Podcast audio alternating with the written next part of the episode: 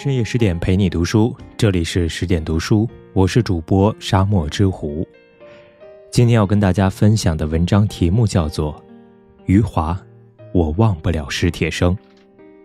文章作者海边的渔车夫。二零一零年十二月三十一日，作家史铁生与世长辞。第二天便是元旦，再过五天是他六十岁的生日。死神来临时，丝毫不容得谁与之商量。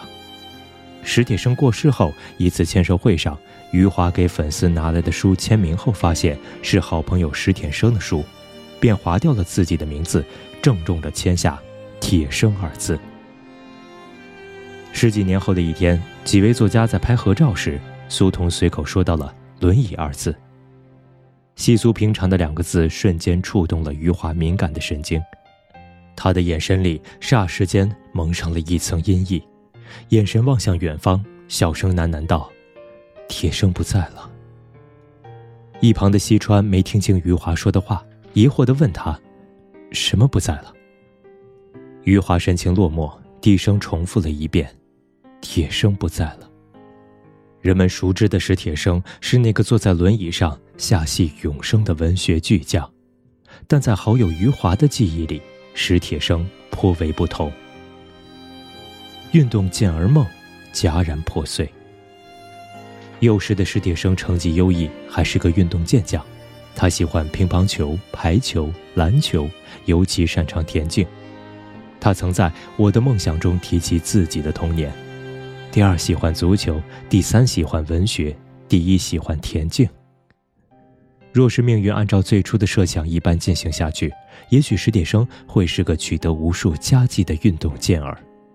但生命总爱和人开玩笑。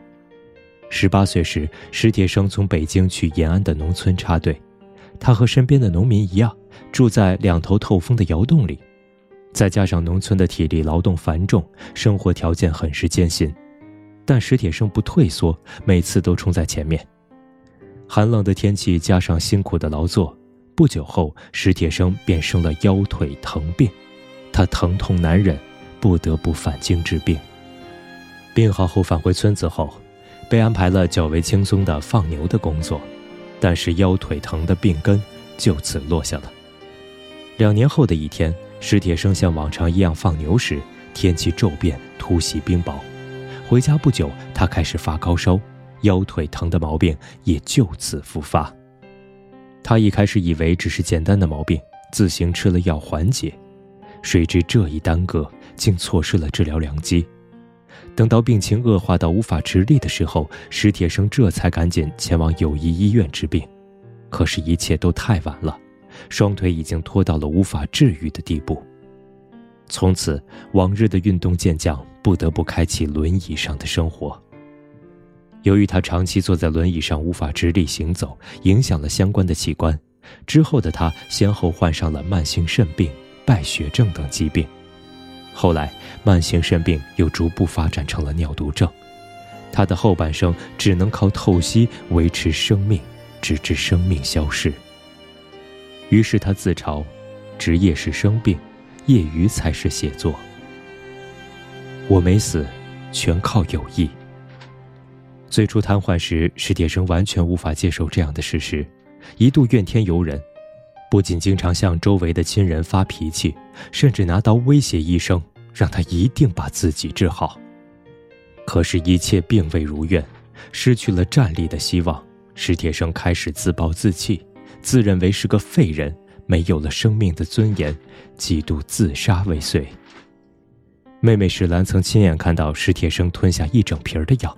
之后疼得在床上打滚还看到过他一把摸向电源，导致全院的电灯瞬间熄灭。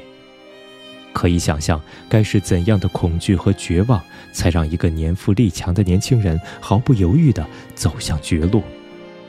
好在，上天一次次给了史铁生继续活下去的勇气。他曾说：“二十一岁末尾，双腿彻底背叛了我。”我没死，全靠着友谊。友谊，一指北京友谊医院，二指自己的朋友们。史铁生曾回忆，友谊医院的神经内科病房里的十二间病室，他住过十间。他三进三出友谊医院，全靠友谊医院的医护人员把他救下来。同时，刚住院的时候，史铁生的病情不大好，朋友便送给他一包莲子，希望能陪着他缓解焦虑。史铁生小心翼翼地照顾这些莲子，每天都会浇水换水。看着它们一天天茁壮成长。莲子长出圆圆的叶子时，史铁生意会到，圆是个好兆头。他认为莲与莲谐音，想着上帝会发慈悲怜惜他。很多朋友会来病房看望他，给他带很多书，写给他很多信，软硬兼施的鼓励他活下去。出院后的史铁生经常独自一人到地坛公园呆坐一整天，无他事，只是发呆。正是这个时候，他结识了作家徐晓。那时的徐晓正经历着人生中落寞的时刻，经常早晚在地坛公园形单影只的徘徊。时间长了，便和史铁生认识了。两人日常的交流颇为有趣。徐晓觉得史铁生是个陌生的好人。向他偷偷传播不少小道消息，还讲了许多大尺度的笑话。史铁生故意吓唬他，问他：“不怕我出卖你？”他反过来也吓唬史铁生说：“这里没证人，如果你出卖，我就全推到你头上。”两个孤独的内心就这样在有趣的结识和了解之中，促成了长存的友谊和心灵的交流。十几年时光流逝。于徐晓而言，史铁生慢慢从暴躁变得平和，从极端变得包容，从低落变得乐观。徐晓还记得史铁生刚瘫痪的那几年，只要有人嘲讽史铁生的腿无法直立，史铁生便会暴怒，恨得几乎要抱着炸药包冲过去，和那人同归于尽。但是十几年过去了，若是有人再嘲笑史铁生的腿不能站立，他都不会再有怨恨，只是觉得那人值得怜悯。以前，如果有人征求史铁生的意见，和他发生争论，他都会竭力证明自己的观点，以说服别人。十几年后，史铁生不再执着于对错好坏，他认为任何观念都无谓对错，只要符合双方的意愿即可，强行让别人信服才是错的。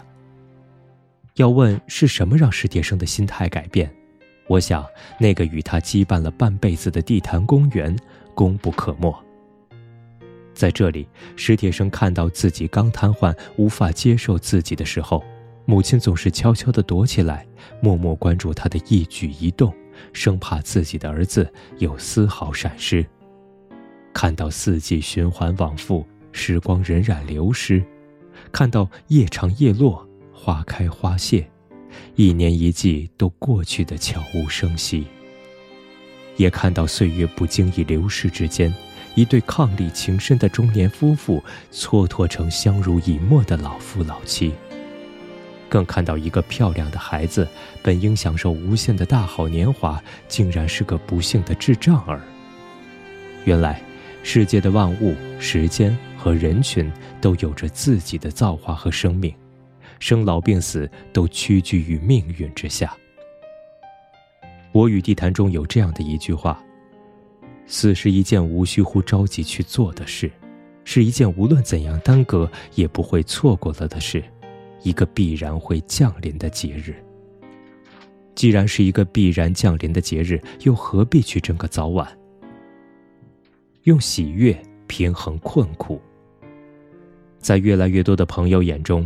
史铁生不再是个喜怒无常的暴怒之人，而是充满智慧和包容。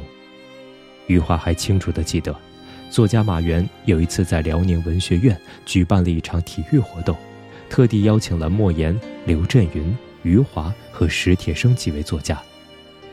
在坐火车前往沈阳的路上，刘震云负责扛着史铁生到火车上，余华和莫言则负责照看行李物品。到了沈阳，再由马原负责史铁生的路程。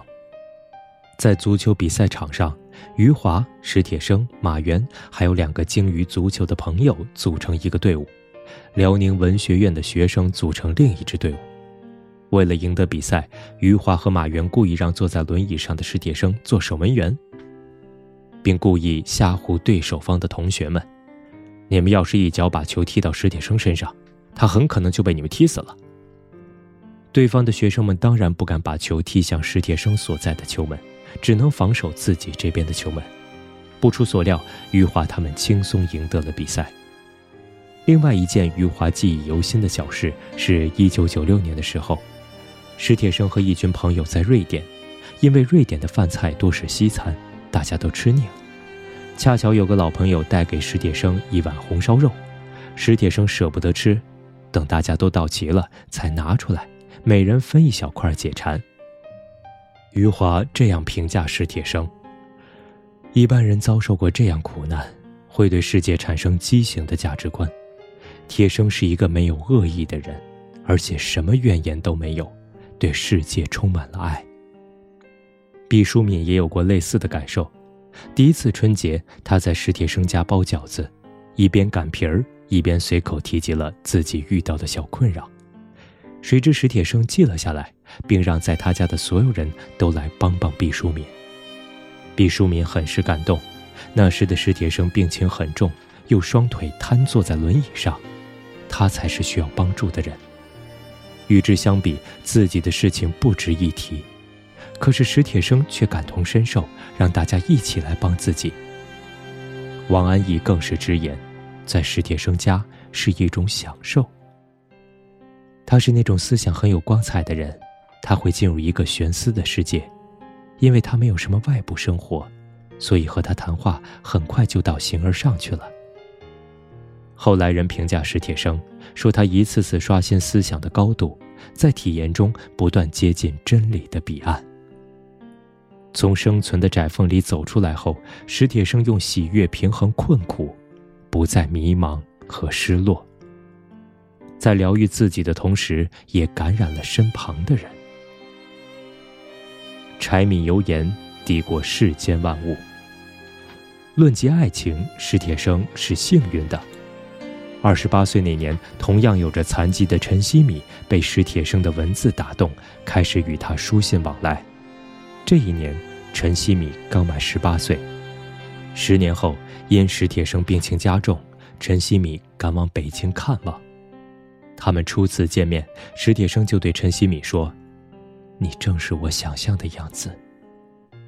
这一年，史铁生三十八岁，书信来往十年的二人皆携伉俪，成为夫妻。史铁生双腿瘫痪，陈希米右腿轻残，两人心心相惜，迸发强烈的爱意。